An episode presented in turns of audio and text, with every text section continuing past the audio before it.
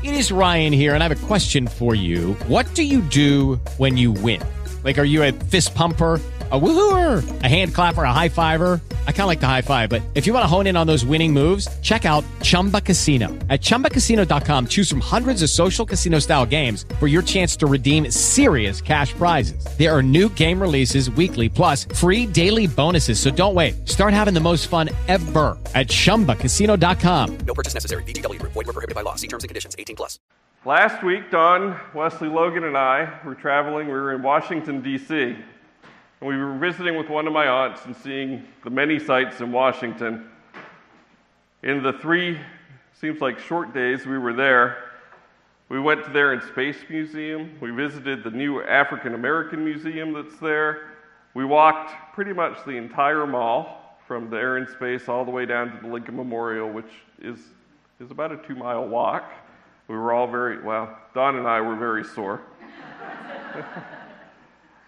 Uh, we also saw the World War II Memorial, the Vietnam Memorial, and the Lincoln Memorial. We visited the zoo, toured the Capitol building, and if we were there another week, we may scratch the surface of what there is to do there in Washington, D.C. We got home Tuesday evening, and then on Wednesday, we packed Logan off to go to Williamsburg. So he's been gone all week. And of the four of us, he's the one that least enjoys museums and history, I think. So I'm sure he's grateful to be home at last. And really, we're all grateful to be back here this morning. Two weeks ago, when I began the study on John, on 1 John, I was a little hesitant to begin an introduction and then leave a week for vacation. So when I returned, I was pleased to hear that Matt Larkin last week spoke on 1 John, the same verses that I spoke on the week before just a little bit different because I was doing an introduction he was speaking a little bit more about a message in 1 John. So I come to the conclusion that there must be something in 1 John that God wants us to hear. So today, please turn to 1 John chapter 1. Today we'll be studying the remainder of chapter 1 and just the first two verses in chapter 2. But before I read those verses, I want to remind us of John's introduction in the first four verses.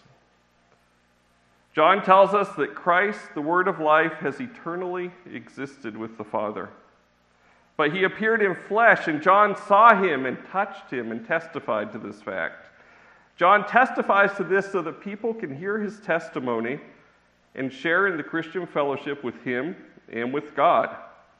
And all this John shares with us so that his joy will be made complete as those who hear his message join in the fellowship with himself, the Father, and the Son.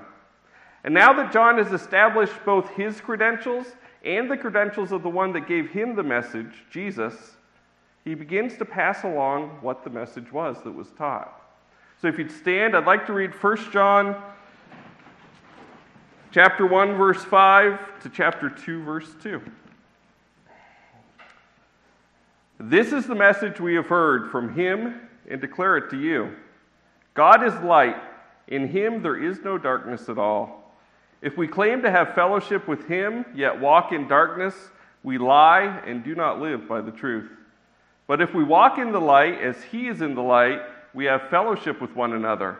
And the blood of Jesus, his son, purifies us from all sin.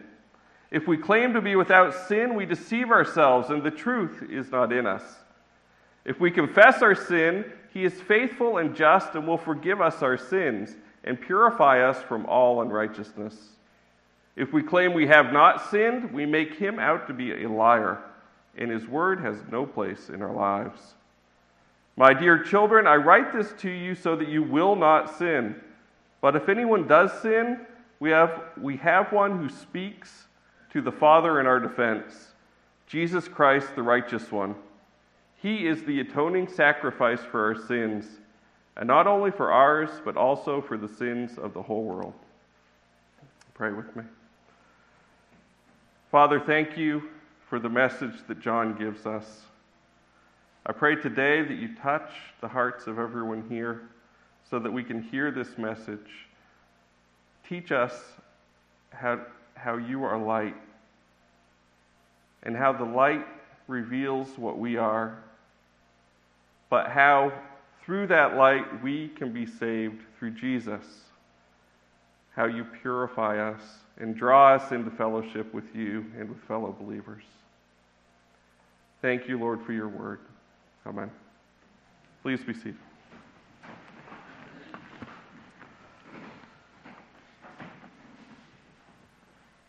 When we read through these verses, we see an organization kind of take place. We see in chapter 5, in verse 5, John presents to us the message he's heard from Jesus. In verses 6 through 7, he tells us how that message applies to our lives, to us. And in verse 8 through 10, he repeats the message and clarifies it. And then he concludes his thoughts about sin and atonement in the first two verses of chapter 2. So the message in verse 5 is this This is the message we've heard from him and declare to you God is light, in him there is no darkness at all. And the application in 6 and 7 is if we claim to have fellowship with him and yet walk in darkness, we lie and do not live out the truth. But if we walk in the light as he is in the light, we have fellowship with one another, and the blood of Jesus, his son, purifies us from all sin. And then he repeats it in verses 8 through 10. If we claim to be without sin, we deceive ourselves, and the truth is not in us.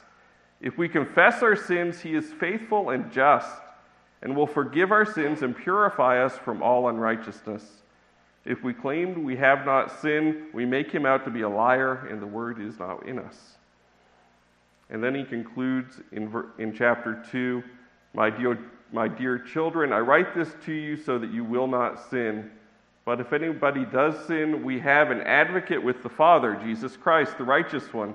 He is the atoning sacrifice for our sins, and not only for ours, but also for the sins of the whole world. So, John begins in chapter 5 by reminding us of the source of the message he's imparting to us. This is the message we have heard from him. John heard this message from Jesus who established who he established in verses 1 through 4 is the eternal life, the word of life, who is with the Father in the beginning and came to earth in flesh. Who tells us in the first verse of his gospel in John 1 1, in the beginning was the Word, the Word was with God, and the Word was God. So now John is revealing to us the message that he heard from him. There could be no greater authority. John is passing on what he learned about God from God. And he says, This is the message we've heard from him and declare to you God is light. In him there is no darkness at all. This is the essential message John heard and presents to us in his book. God is light. There is no darkness in him, no lurking shadows, no hidden agenda, no contradiction. God lights the way for us to eternal joy with him. There's not darkness, there's no despair in God. He is the light. But ever since Adam and Eve sinned, the world has been more comfortable away from the light, hiding in darkness, hiding in the shadows of the lies we've created to shield ourselves from God's light and truth. But that light came to earth to reveal itself to us. Back to John's Gospel in verses 1 through 3, he says, In the beginning was the Word, and the Word was God, and the Word, the Word was with God, and the Word was God. He was with God in the beginning. Through him all things were made. Without him nothing was made that has been made. In him was life, and that life was the light of all mankind. So when Jesus came with his light, that light had brought us a choice. And that choice is spelled out in his conversa- Jesus' conversation with Nicodemus in chapter 3. Chapter 3, verses 19 through 21, Jesus tells Nicodemus, This is the verdict. Light has come into the world, but people love darkness instead of light, because their deeds were evil. Everyone who does evil hates the light, and will not come into the light for fear that their deeds will be exposed. But whoever lives by the truth comes into the light so that it might be, see, might be seen plainly that what they have done has been done in the sight of God. So now that the light has come, we can come into the light, or we can continue to live in darkness. And darkness is a very comfortable place to be. We can insulate ourselves from the light. with any rationalization or lie that we choose. We use it to block the truth, the truth of our failings. And you don't have to look around very hard to see that much of the world has done exactly that. They prefer to live their lives. But the darkness is fraught with danger and uncertainty, and there is no light to illuminate that danger and show us the truth of the world around us. Years ago, Don and I were watching my mother's cat, Pookie. My mother named it Pookie. And the cat had done something bad, I don't know what, clawed the furniture or something else. And Don was fussing at the cat. And the cat ran away from Don and stuck its head between two books on the bookshelf so it couldn't see Don. Still get a kick out of that, the cat with its head there and Don fussing at the cat. But this is what living in darkness does it makes you feel better not to see the danger all around you, but you're really like an ostrich with its head in the sand or a cat with its head in the bookshelf. The danger is still there. And living in the darkness is walking blindly toward an open pit. If you picture a man in a dark room, he feels the soft fur with one hand, and with the other hand, a cold, sharp edge. So naturally, he shies away from the sharp edge and cuddles up with the fur.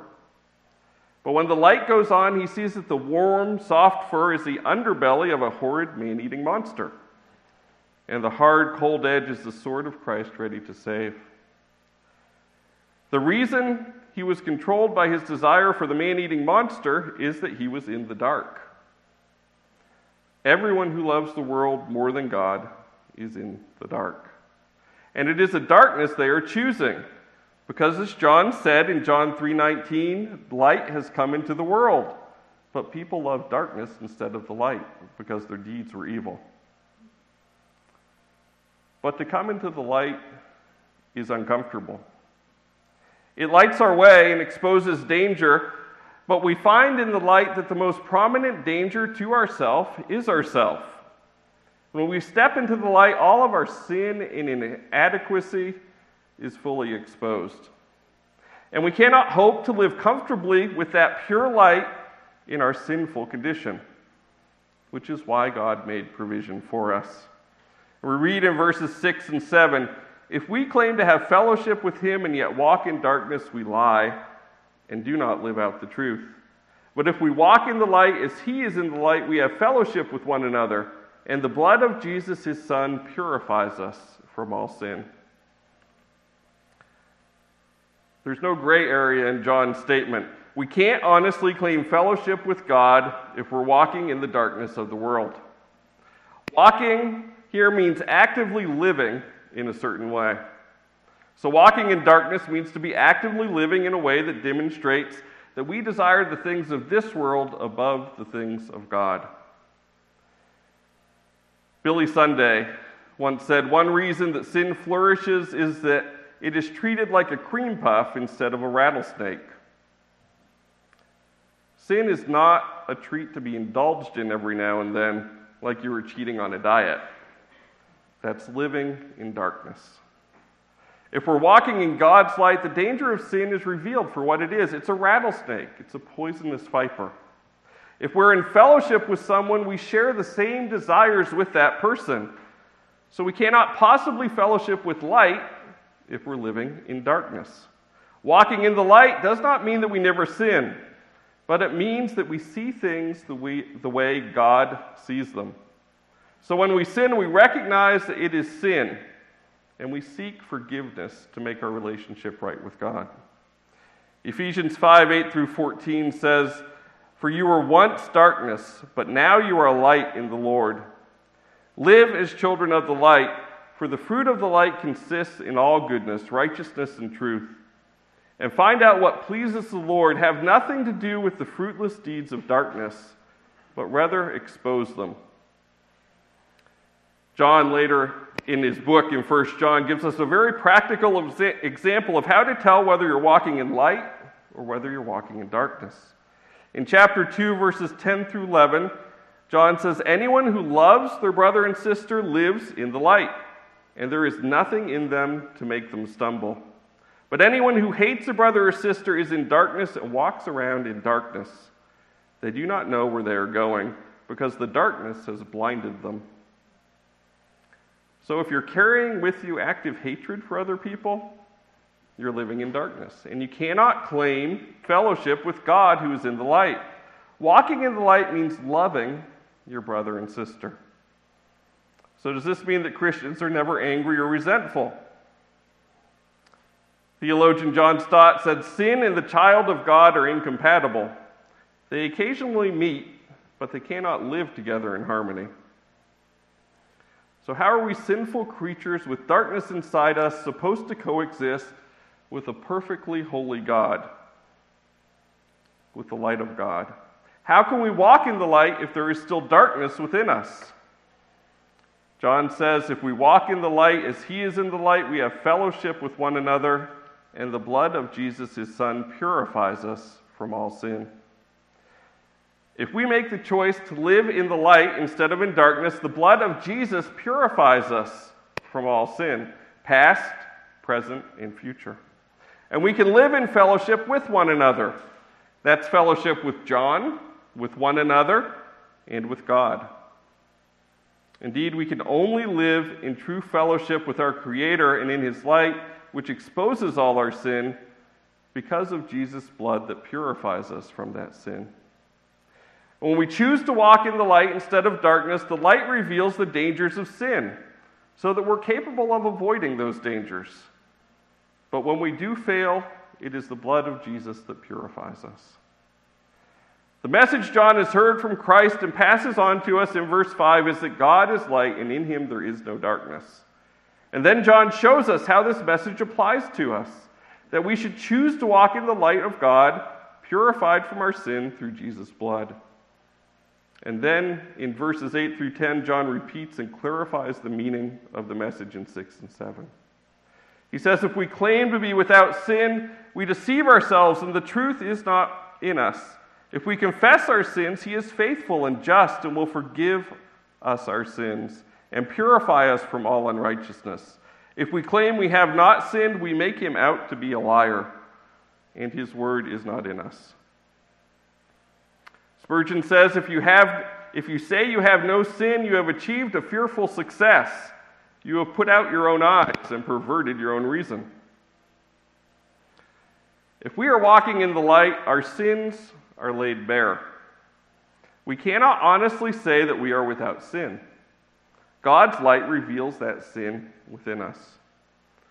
The mark of a saint is not the lack of sin, but a firm awareness of sin.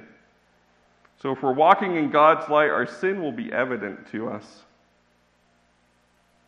When God's light first dawns in our hearts, we become aware of our failings. And as we begin to attempt to overcome that sin, the light reveals more and more as our walk becomes more intimate with our Creator, his, his light strengthens and reveals to us that there is yet more darkness that remains in us. One of the signs of maturity in Christ is an abiding awareness of our own sinful condition and a humility that accompanies that revelation. In my experience, the most mature Christians are also the most humble people. If we do not recognize sin in our life, we will never seek forgiveness for it. Denying our sin is part of what it means to hide from light and walk in darkness. Confessing our sin is part of what it means to walk in light, where our sins are fully exposed. We may feel like if we claim that we are without sin, we are living in fellowship with God. But really, denying sinfulness cuts us off from that fellowship. The word confess here means to deny, means not to deny, means to admit. Fully admit that we see things the way God sees things. If we are walking in the light of God, we are seeing things the way He does. We are recognizing that we have sin in our life, and we're freely admitting that we need help and we need forgiveness. Christian joy is found not in trying to achieve perfection by denying sin, but in recognizing our own brokenness and celebrating the grace and forgiveness that we have through Jesus Christ. There are probably very few people today who think they are perfect, but there are not too many who want to think of themselves as sinners. Many will try to excuse their actions with, I make mistakes, or I'm not perfect, or I'm only human. But these words don't always come with the realization that they're sinners. And we need to be careful because if we do not admit the sin in our life, we're in a very dangerous place. Because God doesn't forgive, I'm only human, or no one is perfect people. He forgives people who confess that they are sinners. And our victory and forgiveness comes from saying, I'm a sinner, but I have a Savior who cleanses me from that sin. Theologian Trapp says, No man was ever kept out of God's kingdom for his confessed badness, but many are for their supposed goodness. And in verse 10, John says, If we claim we have not sinned, we make him out to be a liar, and his word is not in us. Verse 8 says, If we claim to be without sin, we deceive ourselves, and the truth is not in us. 10 says, If we claim we have not sinned, we make him out to be a liar, and his word is not in us. John wants to absolutely drive home the importance of this. Not only is the claim of sinlessness self deception, it's blasphemy. To say that you have not sinned at all is to call God a liar. If we say this, his word, the word of life, is not in us. John wants us to understand that God's light, in God's light, he sees us for what we are sinful and evil. That's God's assessment of us as an impartial judge. But John continues in verse in the next chapter to say that we have an advocate that stands for us. He says, "My dear children, I write this to you so that you will not sin. But if anybody does sin, we have an advocate with the Father, Jesus Christ, the righteous one. He is the atoning sacrifice for our sins, and not only for ours, but also for the sins of the whole world. So, John, after telling us how unavoidable sin is in our life and claiming that if we say we have not sinned, we're calling God a liar, he begins with, I write this so that you will not sin. John here is recognizing that some people may take his words and come to the erroneous conclusion that since we're all sinners, it's fine to go ahead and sin and later ask for forgiveness. After all, it will be forgiven. So we should just feel free to go ahead and sin. But that type of thinking is not at all in line with what John presented. A person who approaches sin with the idea that God will forgive me for it later is not walking in the light of God, is not walking in the fellowship with God. But John doesn't want anyone to arrive at the conclusion that we should just shrug our shoulders at the sin in our life. He's writing so that we will not sin. It may be inevitable that we will, but that is not God's desire for us.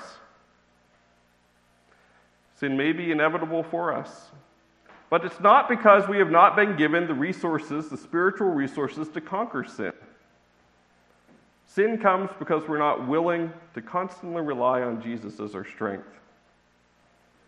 However, we should always strive to remove the sin that we find in our life. But when we do sin, we have a defender, an advocate who speaks to the Father in our defense. If you picture with me a heavenly court, it's as if we stand accused in that court.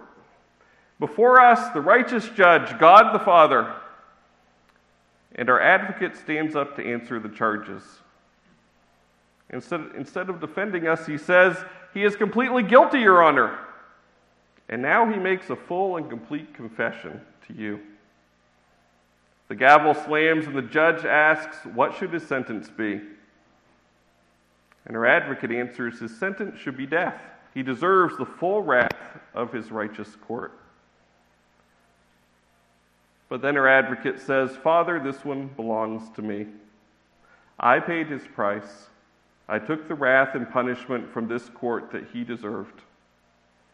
The gavel sounds again, and the judge cries out, Guilty as charged, penalty satisfied. we are all sinners. We're all guilty. But Christ has taken our punishment so that we can walk in the light of God and have fellowship with Him. Please pray with me.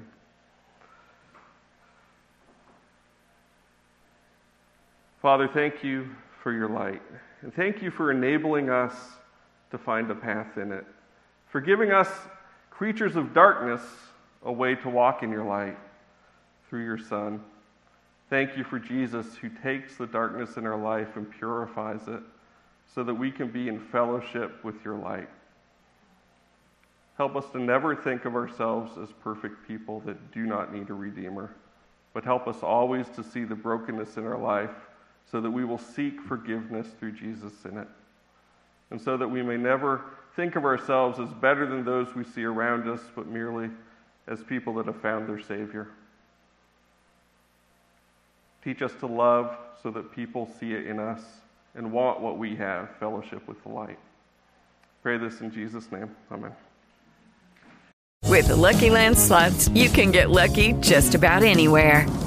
This is your captain speaking. Uh, we've got clear runway and the weather's fine, but we're just going to circle up here a while and uh, get lucky. No, no, nothing like that. It's just these cash prizes add up quick. So I suggest you sit back, keep your tray table upright, and start getting lucky.